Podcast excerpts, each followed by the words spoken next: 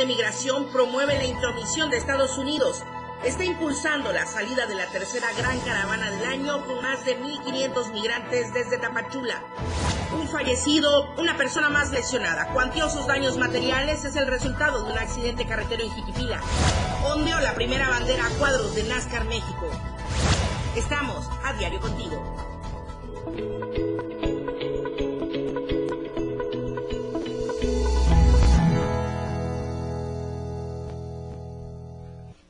Estamos a diario contigo. Muy buenos días. Gracias por iniciar la semana con nosotros con AM Diario. Soy Lucero Rodríguez Ovilla. Le doy la bienvenida a esta hora de información a través del 97.7 de FM, la radio del diario y también a través de las plataformas digitales. Voy a permitirme comentárselas www.diariodechiapas.com, en Facebook arroba diario de Chiapas, en Twitter arroba diario Chiapas, en Instagram arroba diario de Chiapas oficial, en YouTube, arroba diario de Chiapas TV, en TikTok, arroba diario de Chiapas y en Spotify como a diario podcast. Así es que usted puede seguirnos, comentarnos y justamente el hashtag del día de hoy, Instituto Nacional de Migración. Bueno, nosotros lo reducimos con las siglas INM Promueve Caravana.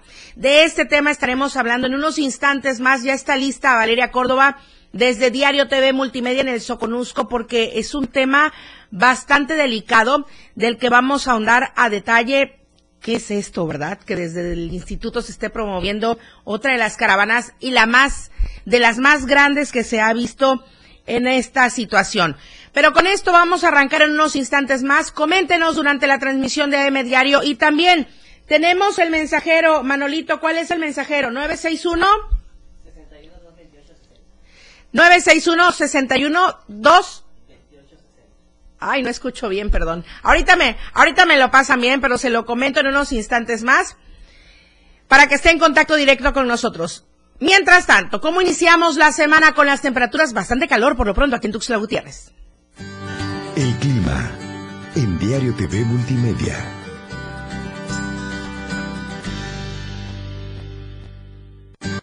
Tuxtla Gutiérrez, podríamos alcanzar una máxima de 36 grados y una mínima de 20. San Cristóbal, 24 grados podría ser la máxima, 11 grados la mínima. Comitán, 30 grados como máxima, 13 grados como mínima. Tapachula, 35 grados podría ser la temperatura máxima y 22 grados la temperatura mínima. Hay que estar muy prevenidos con el calor, no exponerse a horas en las que de verdad los rayos sean penetrantes usar bloqueador solar, tomar mucha agua, permanecer bajo la sombra, todo lo que esté a nuestro alcance para evitar cualquier tipo de insolación.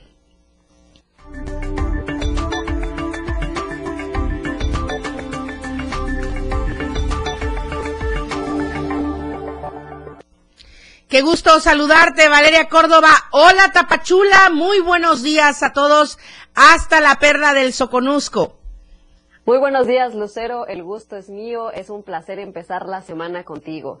El titular del Instituto Nacional de Migración, Carlos Alberto Santiago Hernández, vuelve a ser de las suyas al impulsar la salida de Tapachula, la tercera gran caravana del año, con más de 1.500 migrantes, quienes dijeron estar cansados de los engaños, abusos y extorsiones de parte de migración. El presidente Andrés Manuel López, Andrés Manuel López Obrador ha rechazado tajantemente la intromisión de tropas estadounidenses en el país, señalando que no va a permitir que intervengan intervengan ningún gobierno extranjero y mucho menos que intervengan fuerzas armadas de un gobierno extranjero en nuestro territorio. Sin embargo, Santiago Hernández promueve que la CBP intervenga con las políticas migratorias en Chiapas, causando grave confusión y descontento social. Lejos de ayudar, empeoran las cosas. Ahora, con esta aplicación de la CBP One, de nueva cuenta el titular del IME en Chiapas, Carlos Alberto Santiago Hernández, vuelve a llenar de migrantes la frontera sur, ya que anunciaron que les darán permiso para transitar por territorio mexicano a todo extranjero que entrara en esa aplicación y ahora dicen que siempre no.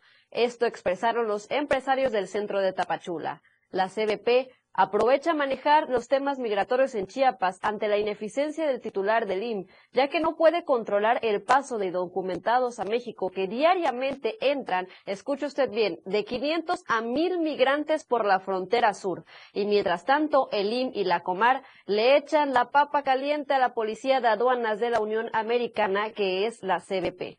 El titular del IME en Chiapas actúa en contra de la orden del propio presidente Andrés Manuel López Obrador por lo que organismos defensores de los derechos humanos han señalado la urgencia de que el comisionado del comisionado del IM, Francisco Garduño Ñáñez, ponga orden de una vez por todas aquí en Chiapas.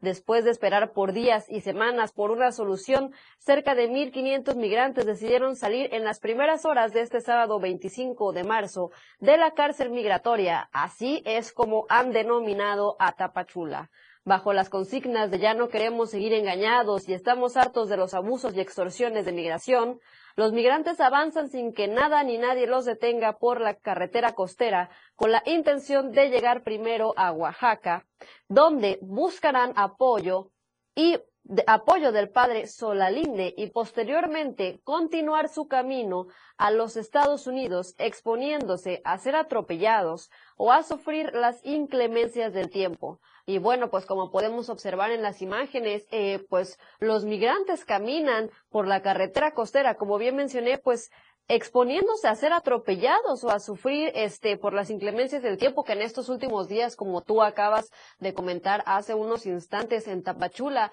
pues han habido altas temperaturas, inclusive también habíamos comentado en días posteriores acerca de los golpes de calor que están eh, pues su, eh, están suscitándose aquí en la población tapachulteca y por supuesto, pues los migrantes también están expuestos a esto. Oye, Valeria, de verdad, son de mil de hasta a mil migrantes de 500 al día en la frontera sur. A mil migrantes al día. Y no hay solución para que puedan agilizar sus trámites migratorios. Por lo tanto, deciden emprender la caravana. Así es, de hecho la población tapachulteca pues es, es lo que pide, ¿no? Si eh, ellos lo que quieren es continuar su camino por México, no estar aquí porque es lo que el 99.9% de los migrantes pues quiere, ¿no? Llegar hasta los Estados Unidos. ¿Por qué la tardanza en los papeles? ¿Por qué eh, la negativa a poder eh, darles los documentos que regularicen su estancia migratoria? Eso pues obviamente es los que los deja varados aquí en Tapachula y afecta pues tanto a ellos como migrantes, ya que estar aquí días, pues obviamente hace que su economía vaya bajando, no tienen dinero, tienen que rentar, dormir en las calles y por supuesto también afecta a la ciudadanía, así como a los empresarios de Tapachula, sobre todo a las del primer cuadro de la ciudad. Nos está diciendo aquí nuestro switcher Charlie que las rentas caras. Es que no, Charlie, están alrededor de las instalaciones del Instituto Nacional de Migración, de la Comar, de todas estas instancias, ahí haciendo su campamento, ¿verdad?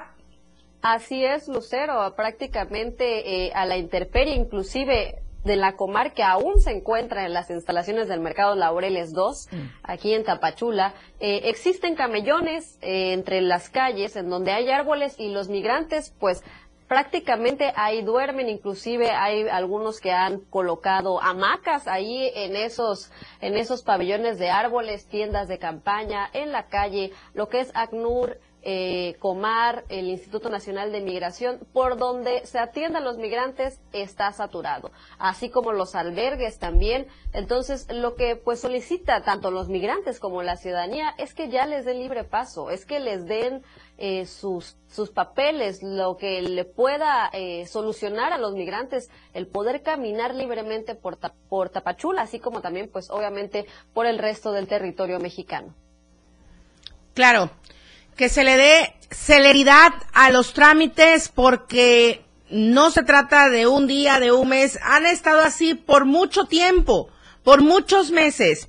Entonces, el hashtag del día de hoy es INM promueve caravana. Ante esta situación, ante esta ola de quejas por parte tanto de los migrantes que quieren ya transitar e ir a su destino al que ellos hayan decidido, pero no permanecer en esto que me llama mucho la atención y que es lamentable, la cárcel migratoria, así le llaman ahora Tapachula. En fin, ah, muchísimas gracias. específicamente la estación siglo XXI. a la estación siglo XXI de Tapachula, la cárcel migratoria. Gracias, Valeria Córdoba. Ahí está el hashtag. Y vamos a seguir con el otro tema de este incendio también, la contaminación y con este calor y la bruma. En fin, ¿cómo va esta situación?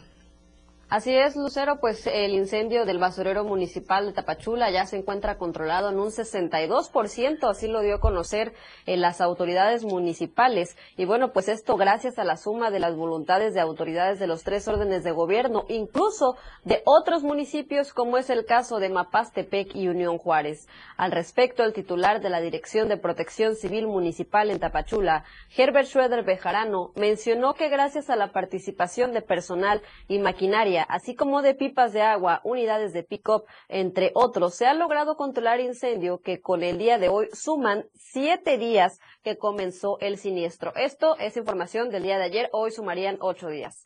Agregó que el aumento de, hasta el momento se han utilizado más de 300 mil litros de agua gracias al apoyo de las pipas de las diferentes instituciones y dependencias, así como bien de los municipios de Mapastepec y Unión Juárez, como había mencionado. El responsable de la Dirección de Protección Civil Municipal detalló que también se han utilizado retroexcavadoras, además de drones para ubicar las zonas más álgidas del incendio y atacar de manera rápida para evitar que avance y se salga del control. Pues bueno, hasta el momento obviamente se sigue exhortando a la población a tener precaución si transita por la carretera costera de Álvaro Obregón, que todavía se puede observar ahí eh, humo, un denso humo. Y bueno, pues por supuesto también el uso de cubrebocas a los que nos encontramos dentro de la ciudad por la mala calidad del aire. Gracias, Valeria Córdoba. Me despido por lo pronto, pero estaremos mañana conectándonos nuevamente para dar los pormenores de todos estos datos y, por supuesto, de las novedades allá en Tapachula. Muchísimas gracias. Muy buenos días. Muchísimas gracias. Muy buenos días igualmente. Y buen inicio de semana para todos allá en Tapachula. Recuerde comentarnos durante la transmisión. El hashtag del día de hoy es INM promueve caravana. Y esto desde Tapachula desde la hora conocida como cárcel migratoria, la estación siglo XXI, allá en la Perla del Soconusco. Voy al corte comercial, regreso con más información. Estamos en AM Diario, 97.7 de FM, la radio del diario. AM Diario, Lucero Rodríguez. En un momento, estamos de regreso.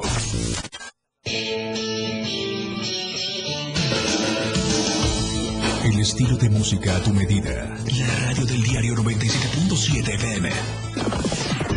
Las 8. Con 13 minutos. Fundación Toledo es una organización enfocada en la educación. Desde nuestra fundación hemos realizado varios proyectos para poder llevar a cabo nuestro objetivo principal, apoyar la educación en Chiapas, especialmente en las zonas rurales marginadas. A pesar de ser una organización joven, somos apasionados de lo que hacemos y entendemos que la educación juega un papel importantísimo en las personas, ya que ésta se ve reflejada en el desarrollo de su país. Para conocer más de nosotros, visita nuestras redes sociales en Facebook e Instagram como Fundación Toledo y nuestra página web en www.fundaciontoledo.org.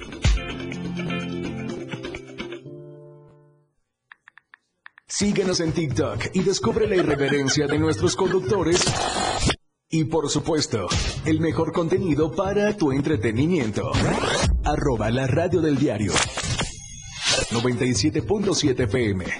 Contigo a todos lados. El juego aún no termina. La competencia es a cada momento más intensa. La remontada. Un espacio para los deportes. Escucha a Jorge Mazariegos y Eduardo Solís de lunes a viernes de 12 a 1 de la tarde. La remontada. Nada se queda igual. La jugada continúa. El resultado del juego hasta el final. La remontada. Por esta frecuencia, el 97.7 FM, la radio del diario. Porque todo tiene una solución. En este tu espacio, denuncia pública. Invito a sintonizar Denuncia Pública los lunes, miércoles y viernes a las 10 de la mañana a través de la radio del diario 97.7 FM. Soy Felipe Alamilla, la voz del pueblo. Recuerden que denunciar es un derecho y una obligación. Escúchalo en el 97.7 FM, la radio del diario. Denuncia pública con Felipe Alamilla, la voz del pueblo. Voz del pueblo. No se deje y denuncie. Oportuna y objetiva es AM, Diario. Continuamos.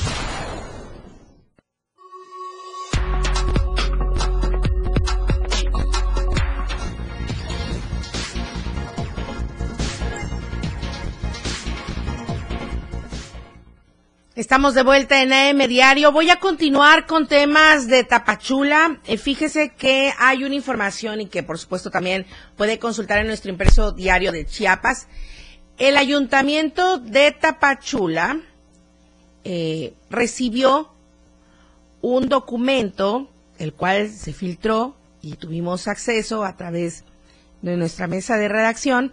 Este documento emitido por la Secretaría de Obras Públicas del Estado eh, respecto al anuncio para informar de la construcción del paso a desnivel vehicular denominado San Juan allá en Tapachula. Se iniciarán las acciones correspondientes para llevar a cabo este proyecto allá en Tapachula.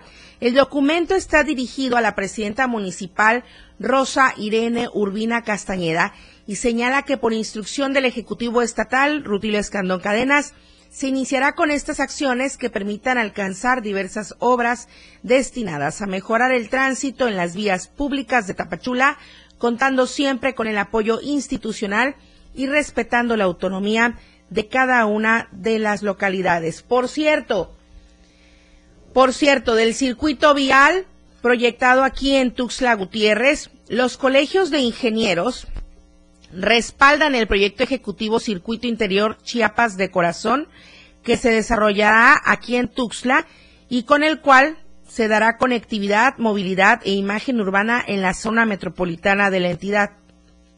En este sentido, el presidente del Grupo Intercolegial del Estado de Chiapas, Eufemio Antonio Flores Díaz, consideró que este proyecto es parte de la modernización que el gobernador Rutilio Escandón está haciendo y dijo, ven con buenos ojos esta transformación. Por cierto, hubo una marcha durante el fin de semana, el día sábado, eh, que partió justamente del reloj floral, hubo un mitin ahí, donde pues la ciudadanía expuso que se reconsidere este punto de los árboles que se proyecta pues eh, talar, ¿no? Ante esta construcción y no se oponen a la construcción, sino que se reconsidere el tema ambiental y no afectarlo en nuestra capital, Tuxtla Gutiérrez. Por otra parte, comentarle y cambio totalmente de información. En un ambiente cálido, el senador Eduardo Ramírez sostuvo la asamblea informativa para dar a conocer las bondades de la recién aprobada ley de desarrollo sustentable del café frente a miles de habitantes del municipio de Ocosingo. En este marco, el legislador morenista dijo, vamos a acompañar al presidente Andrés Manuel López Obrador, me voy a mantener leal al movimiento de la cuarta transformación, no me voy a mover ni un solo centímetro porque es el momento más importante para Chiapas y lo que viene nos la vamos a rifar con el pueblo de Ocosingo y nos la vamos a rifar con la selva lacandona. Debo reconocer que Chiapas tiene a un gobernador demócrata, tiene a un gobernador que trabaja para la salud, para la educación, para los programas sociales. Aquí, en todo Chiapas, se recibe de manera universal pensión para las personas con discapacidad. Y ese ha sido un esfuerzo del gobernador Rutilio Escandón Cadenas, a quien le vamos a brindar un fuerte aplauso donde quiera que esté en Chiapas trabajando, vamos a decirle al gobernador que Ocosingo lo quiere y que Ocosingo lo respeta y que Eduardo Ramírez lo estima, lo respeta y voy a hacer siempre, oiganlo bien, siempre voy a defender el gobierno de Rutilio Escandón, siempre, lo vamos a hacer siempre, desde aquí de Ocosingo lo digo. Podemos decirlo de bueno, tenemos información de mi compañero Marco Ramos. Él dio seguimiento a todo lo sucedido con los estudiantes del Tecnológico de Cintalapa, porque estuvieron más de 20 días en paro estudiantil. Pero hoy lunes, ya, Las cadenas se quitaron de la, de la entrada principal. Los eh, salones nuevamente volvieron a tener alumnos, tal y como se anunció desde el pasado fin de semana. Ya llegaron a una eh, aparente y posible solución. Poco a poco los alumnos de diferentes semestres ya fueron llegando al plantel para retomar sus clases porque fueron tres semanas sin clases y que estuvieron también bloqueando intermitentemente. Aquí se lo, se estuvimos comentando.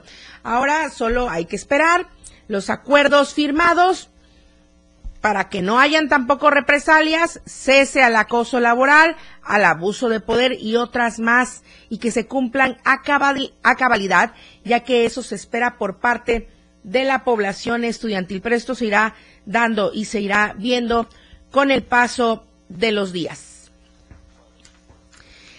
En unos instantes más vamos a estar hablando de estas listas, las quintetas para renovar al INE. Mi compañero Francisco Mendoza ha dado seguimiento. En unos instantes más le voy a estar mencionando esta información. Por lo pronto vamos a retomar, vamos a retomar el caso del niño Damián. Porque también el fin de semana su abuelito y su mamá dieron una conferencia de prensa donde se puntualizaron otros aspectos, entre ellos que se ha propuesto eh, abrir una escuela para niños con autismo y que sea gratuita. Eden Gómez nos va a platicar de eso en unos instantes más, pero Marco Alvarado también dio seguimiento el día viernes a esta petición. Es que se ha hablado mm, de la orden de aprehensión en contra de los maestros que ya están amparados, además. Entonces, decía la abogada, se está, y la abogada y el abuelito de Damián, se está estirando la cuerda del lazo de la parte más delgada, que son los maestros. Y entonces, ¿qué pasa con Brunet? ¿Qué pasa con ella, no? ¿Cuándo va a haber orden de aprehensión?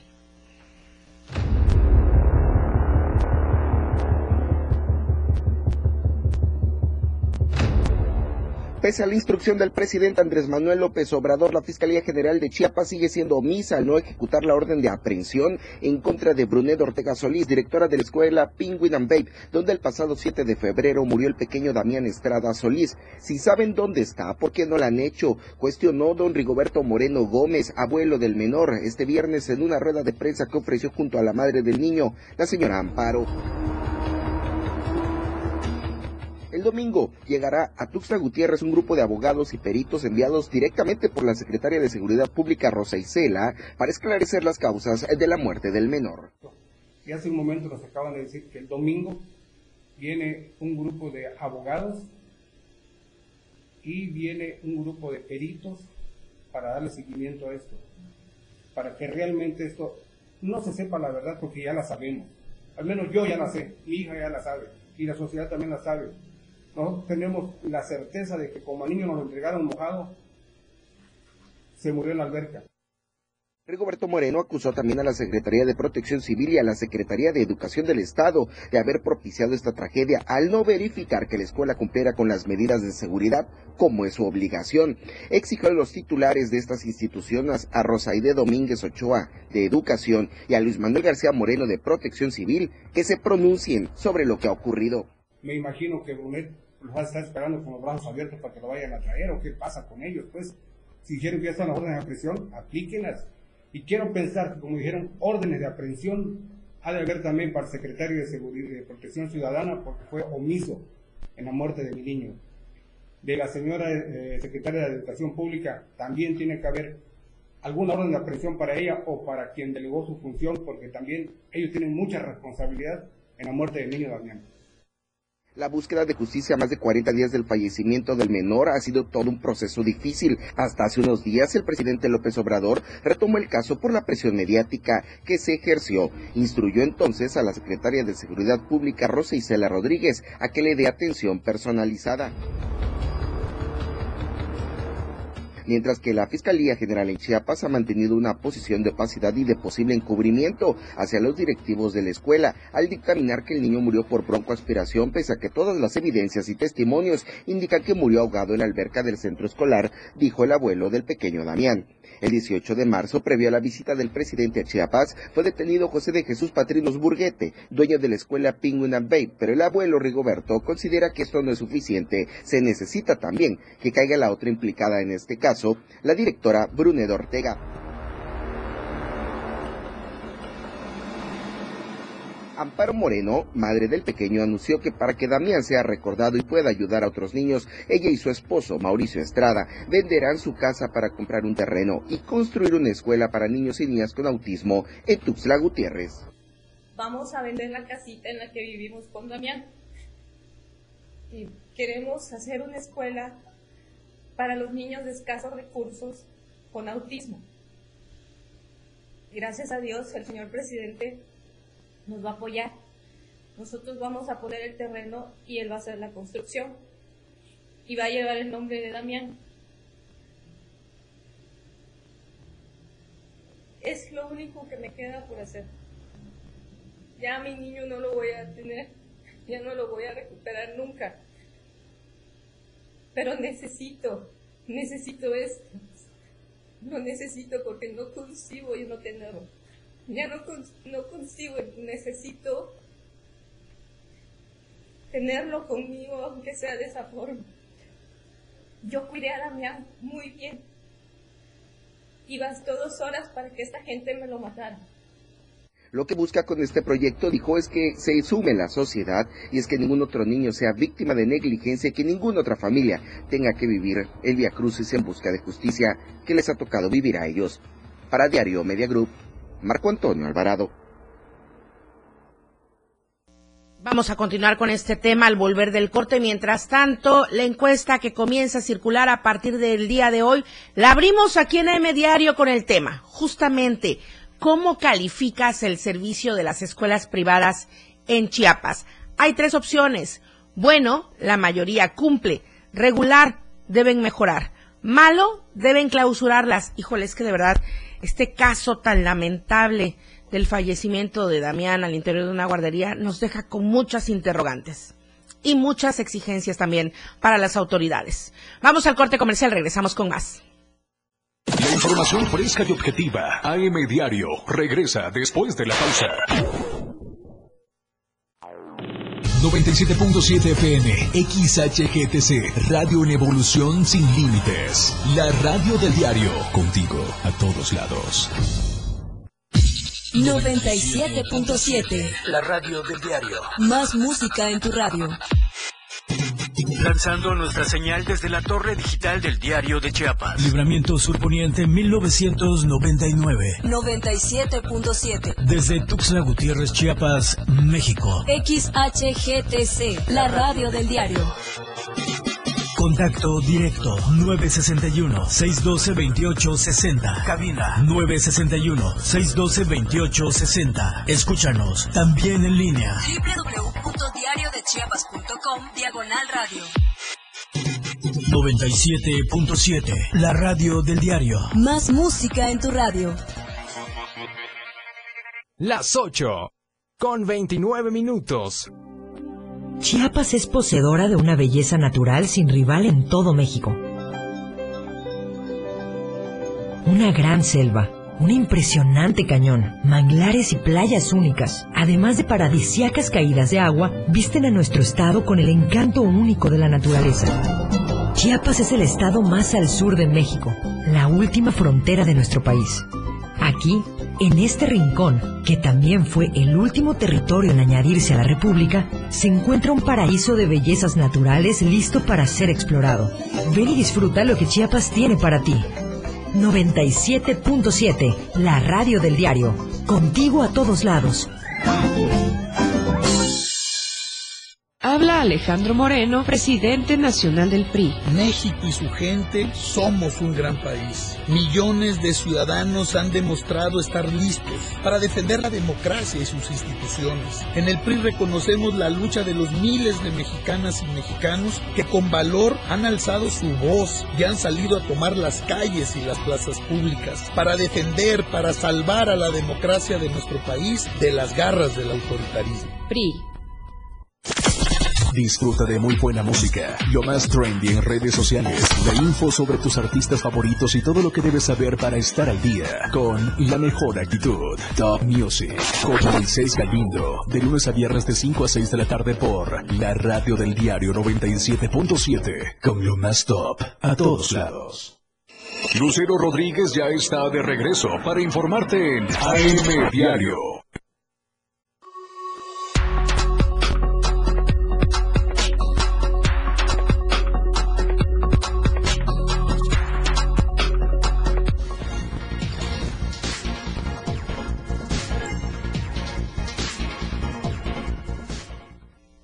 Estamos de vuelta en AM Diario.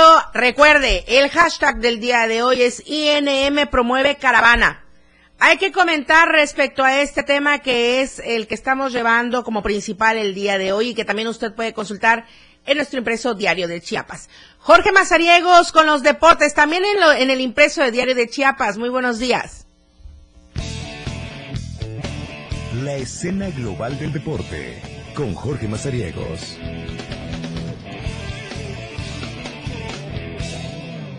Qué gusto saludarte, Lucero Rodríguez, este inicio de semana, la última, por cierto, del mes de marzo. Qué gusto también a toda la gente que nos escucha a través de 97.7, semana de fin de semana de quincena, ¿eh?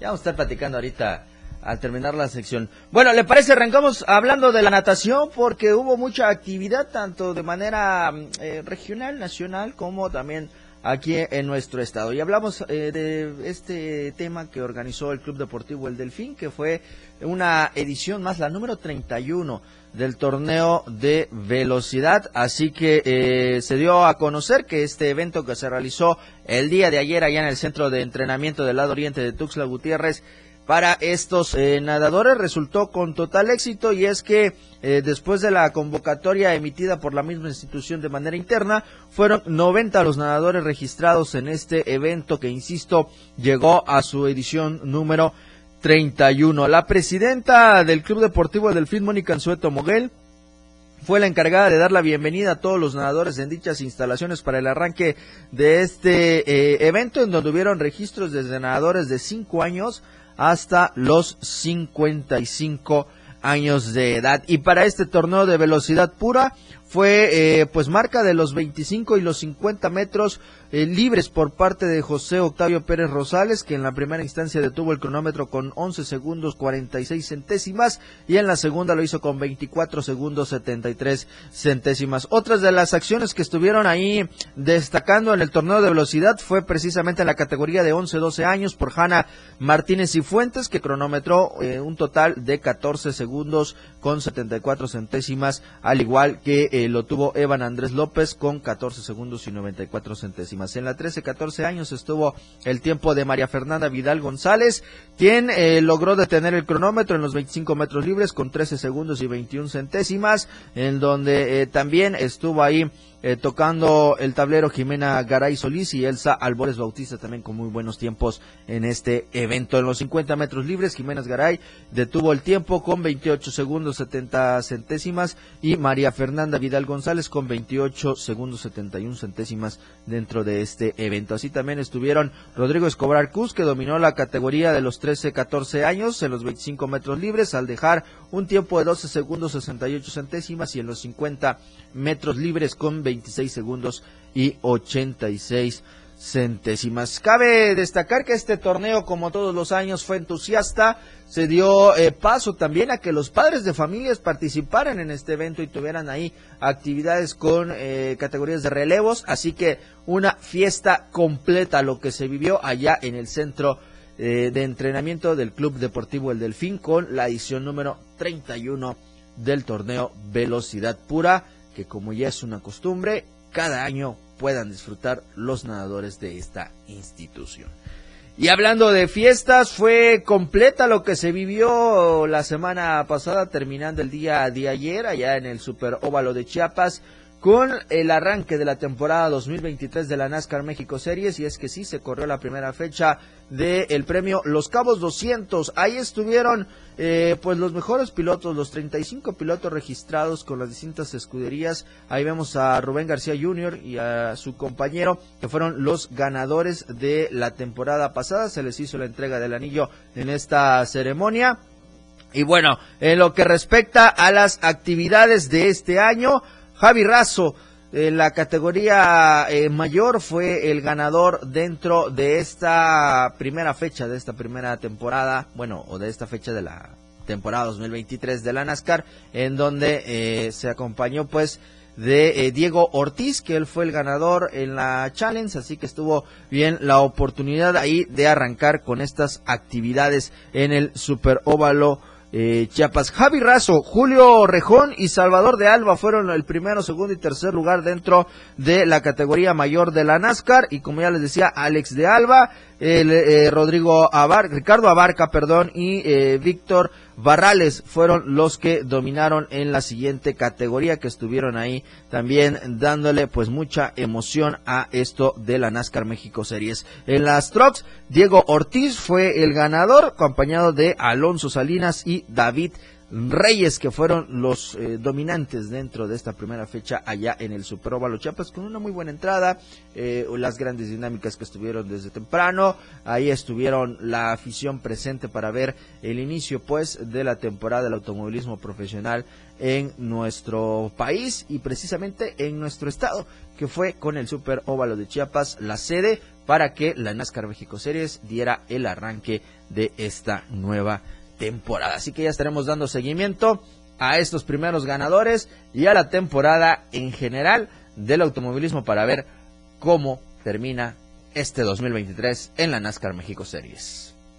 El día de ayer, en la tarde, se dio el segundo encuentro del compromiso de la Liga de Naciones de la CONCACAF para la selección mexicana. Diego Coca y compañía tuvieron que hacer frente al cuadro de Jamaica en una tarde y ya también parte de la noche lluviosa ya en la Ciudad de México, en el Coloso de Santa Úrsula, el Estadio Azteca, que ya se vieron rostros conocidos como el de Edson Álvarez, el de Henry Martin, el de Jaime Lozano, el de Guillermo Ochoa también que estuvo presente en este encuentro, que por cierto, eh, el jugador eh, Rey del equipo de Jamaica anotó un golazo al minuto 7, imparable para el señor Paco Memo Ochoa, que bueno, no es de tan el agrado de los aficionados mexicanos para estar en la portería, pero era imposible detener ese balón del jamaiquino, así que al final el equipo mexicano logró empatar con un penal al 45 con eh, Jaime Lozano después de la falta que le cometieran a Henry Martin en el área, así que de esta manera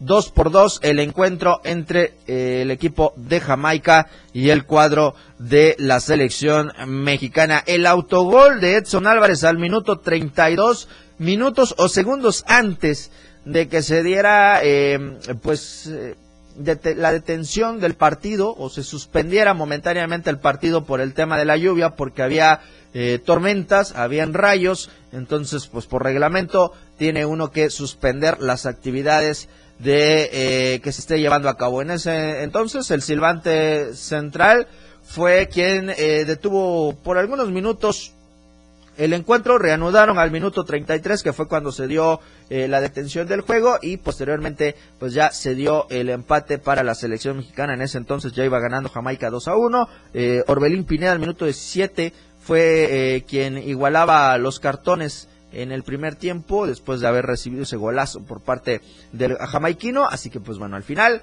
2 a 2, como siempre, la selección no termina de convencer a la afición. Dicen ya redes sociales que tenemos una selección perdida en donde no se sabe si somos la nueva generación de jugadores o todavía seguimos anclados con el tema de los europeos, que ya muchos de ellos pues no darán la edad para estar en el próximo Mundial 2026, en donde México, Estados Unidos y Canadá son la sede para recibir 48 selecciones en el nuevo formato que dio a conocer la FIFA. Así que por el momento 2 a 2 todavía mucho trabajo que hacer por Diego Coca, este argentino que tiene el eh, mando de la selección mexicana. Y vamos a ver también las próximas convocatorias porque en el caso pues de Raúl Jiménez también fue muy criticado después de aquel eh, golpe que recibiera en la cabeza eh, en uno de los juegos ante el Arsenal allá en la Liga de Inglaterra, pues bueno, el nivel no ha sido el bueno, el idóneo o el esperado por parte de los aficionados para este mexicano que pues le ha costado volver a tener minutos tanto en la liga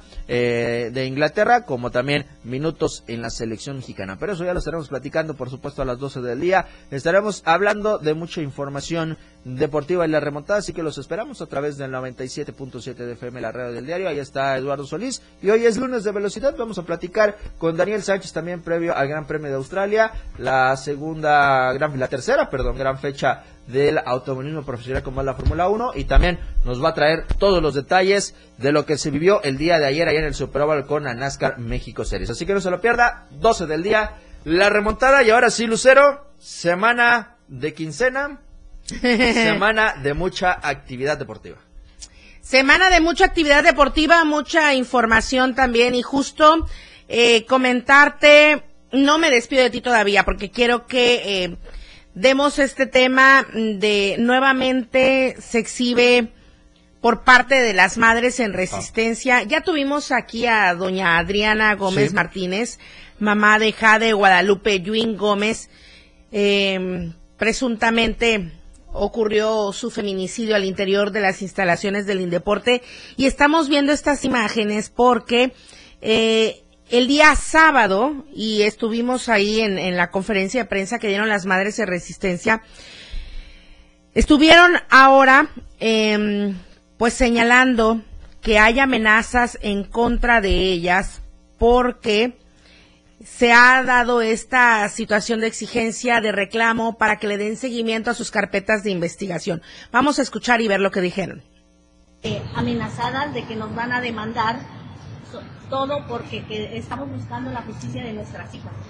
Entonces nosotros hoy queremos denunciar públicamente que estamos siendo hostigadas, amenazadas, que nos van a mandar a la cárcel y todo por qué? Por buscar justicia y justicia por nuestras hijas asesinadas en diferentes lugares. Este, mi hija la asesinan dentro del Indeporte y la responsabilidad administrativa recae en la directora porque ella este, fue omisa, negligente y corrupta en las investigaciones de mi hija. No se ha avanzado después de tres años. Ella dice que, este, que ha dado todo lo que se necesita después de tres años. Después de tres años del feminicidio de mi hija, porque cuando yo fui a, tratar de, ver qué era lo que había pasado, este, pues ella misma me fue a demandar por este, por hostigamiento y por no sé qué otra cosa. No procedió porque pues no, yo, yo soy una madre de víctima que está buscando justicia y derecho al acceso a bueno, nada más comentar rápidamente, Jorge, que las madres en resistencia están señalando de manera administrativa a la titular del Indeporte, Tania Valeria Robles Velázquez, por esta situación y también por las amenazas. Muchas inconsistencias en el caso, alrededor y dentro también de la institución, que bueno, insisto, eh, espero que a la señora Adriana se le haga justicia con el tema de eh, Jade. Y pues bueno, hay que dejar ya a un lado eh, cosas tan absurdas y mejor ponerse a disposición en lo que en realidad se puede claro. Bueno, y a todas las madres víctimas de feminicidio también, atención a todas las carpetas de investigación. Vamos al corte comercial, regresamos con más. La información continúa en AM Diario, después del corte. Evolución sin límites. La radio del diario. Más música, noticias, contenido, entretenimiento, deportes y más. La radio del diario 977. Las 8 con 44 minutos. Las modas vienen y se van. Y hoy, el cristal o metanfetamina está de moda. Pero lo que viene y no se va son sus efectos dañinos. El cristal quita el hambre y el sueño, provocando alucinaciones y psicosis. Es muy agresivo para el cuerpo y la mente. Ahora el narco le añade fentanilo para engancharte desde la primera vez. Y el fentanilo mata. No te arriesgues. Si necesitas ayuda, llama a la línea de la vida, 800-911-2000. Secretaría de Gobernación, Gobierno de México. Entrevistas, invitados, música y mucho cotorreo. El show del patrón. Escúchalo de lunes a viernes de 4 a 5 de la tarde. Es un completo despapalle. Pásate una tarde muy amena con El Show del Patrón. Algo fuera de serie. Por esta frecuencia, 97.7 FM, la radio del diario.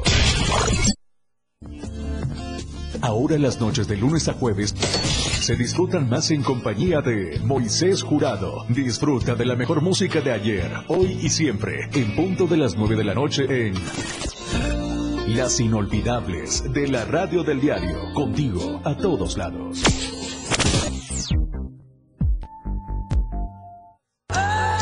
En el 97.7 FM, la radio del diario se escucha el rock de todos los tiempos y todos los géneros.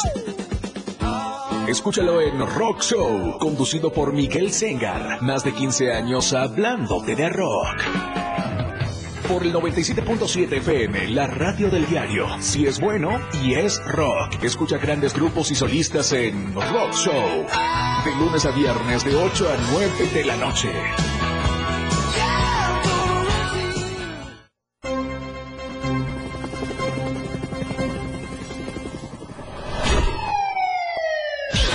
Cada momento en Chiapas, día a día, la información se genera cada minuto y Liliana Alonso y Fernando Cantón informan en Chiapas a diario.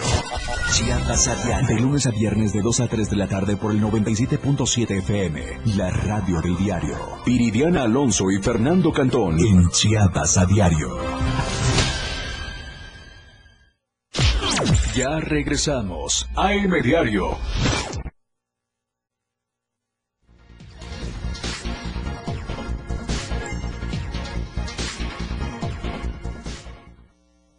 Luis Carlos Silva está en la línea telefónica desde la Ciudad de México con la información nacional. Luis Carlos, muy buenos días. Muy buenos días, Lucero. Te saludo con gusto. Buen inicio de semana para ti y los amigos del auditorio.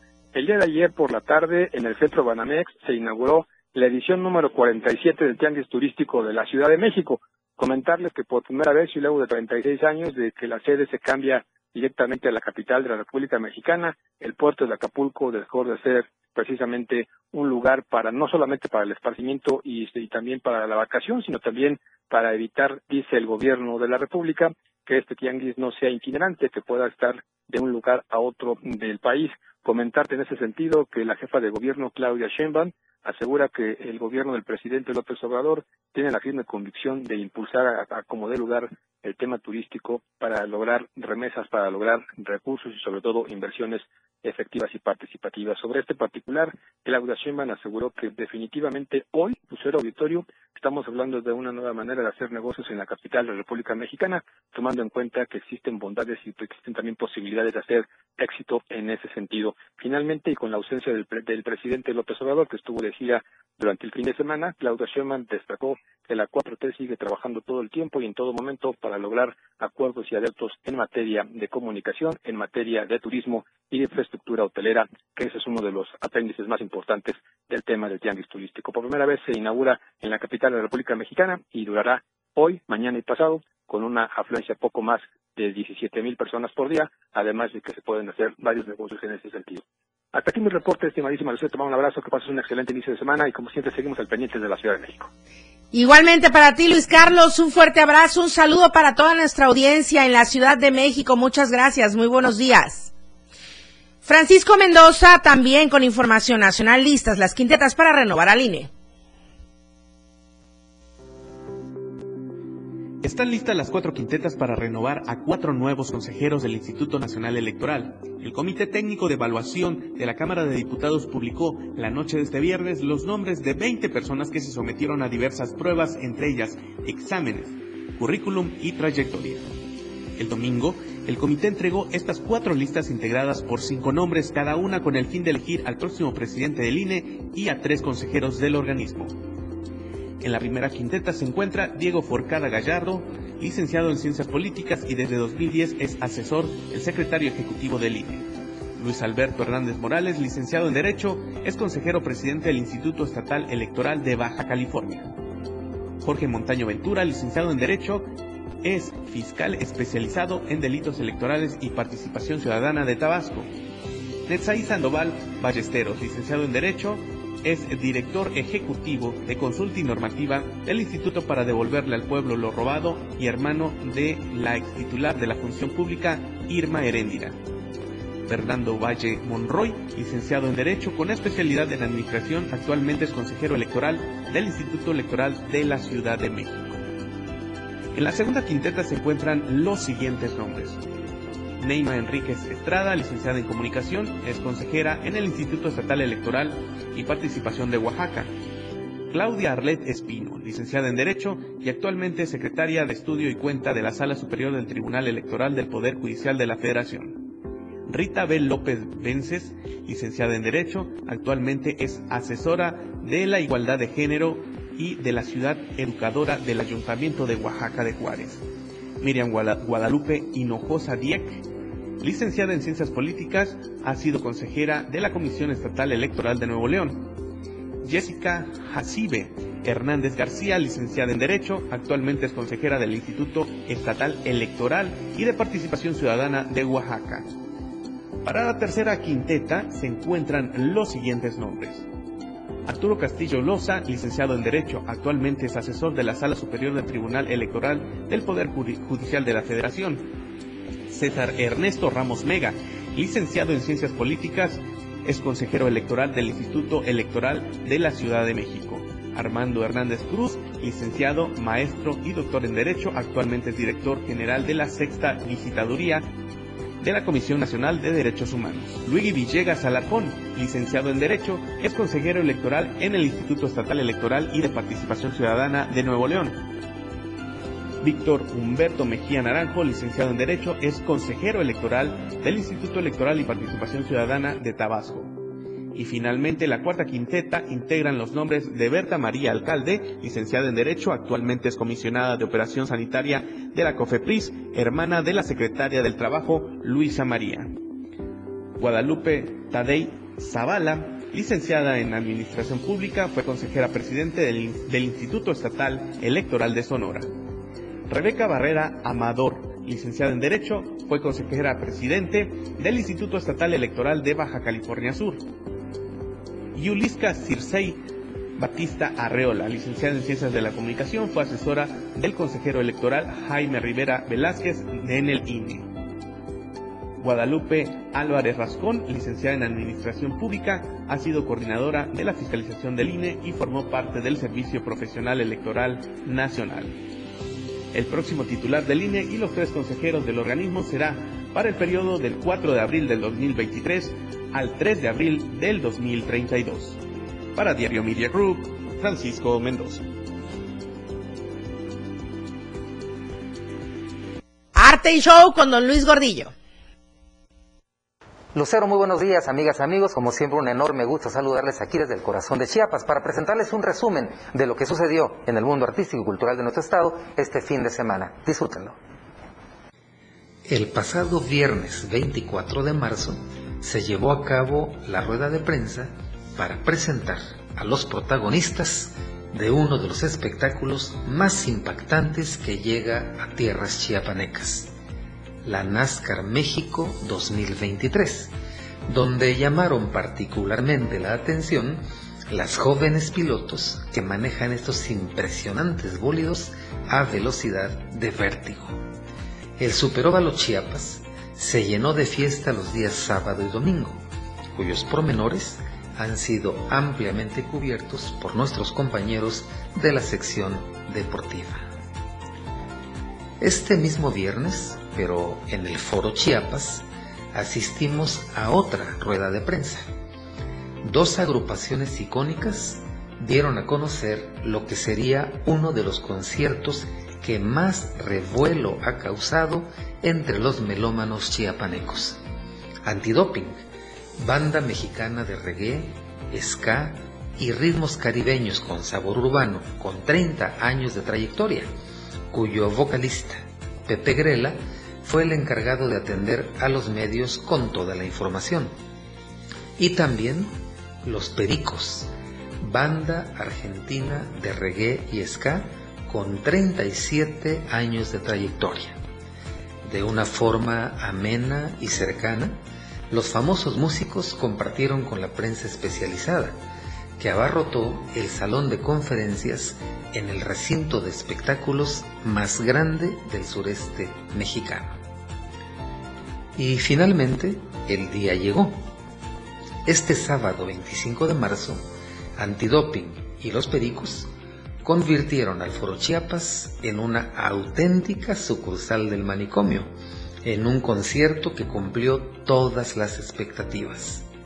Ambas bandas presentaron una interminable pasarela de éxitos que han consolidado a través de décadas. Los fanáticos se dieron vuelo, coreando uno tras otro los temas que después de ser auténticos hits en su momento, han pasado a ser repertorio clásico, tanto en el reggae como en el ska. Mucho tiempo ha de pasar para vivir nuevamente una noche como esta, donde los amantes de estos géneros vuelvan a electrizarse con la fibra positiva, tal como lo podemos apreciar en estas magníficas imágenes de César Hueche. Amigas, amigos, esto es lo que ocurrió en el mundo artístico y cultural este fin de semana. Ya están informados. Soy su amigo y servidor Luis R. Gordillo. Me despido por ahora, pero amenazo con volver. Estadísticas, reportes, información. COVID-19.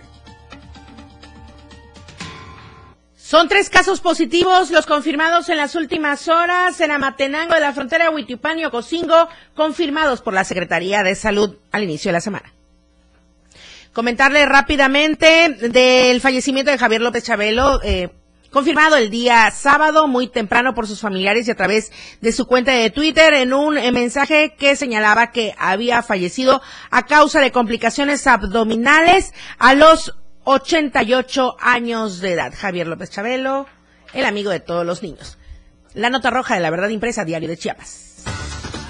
Lo que acontece minuto a minuto. La roja de Diario de Chiapas.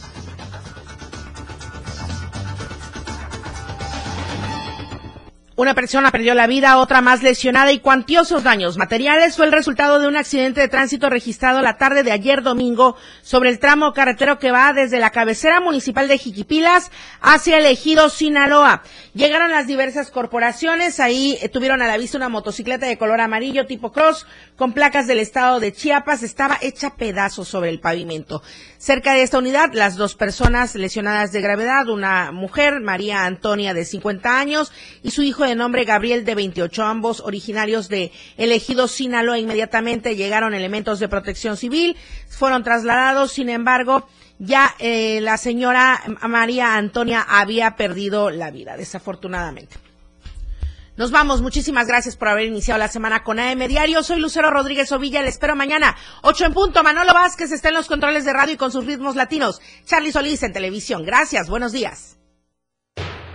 Oportuna y objetiva en AM Diario. La información de todo lo que acontece a cada momento en Chiapas, México y el mundo. Te lo informa Lucero Rodríguez. De lunes a viernes de 8 a 9 de la mañana. Escúchanos en nuestra próxima emisión por esta frecuencia. 977 FM, la radio del diario. Editorial de la radio del diario.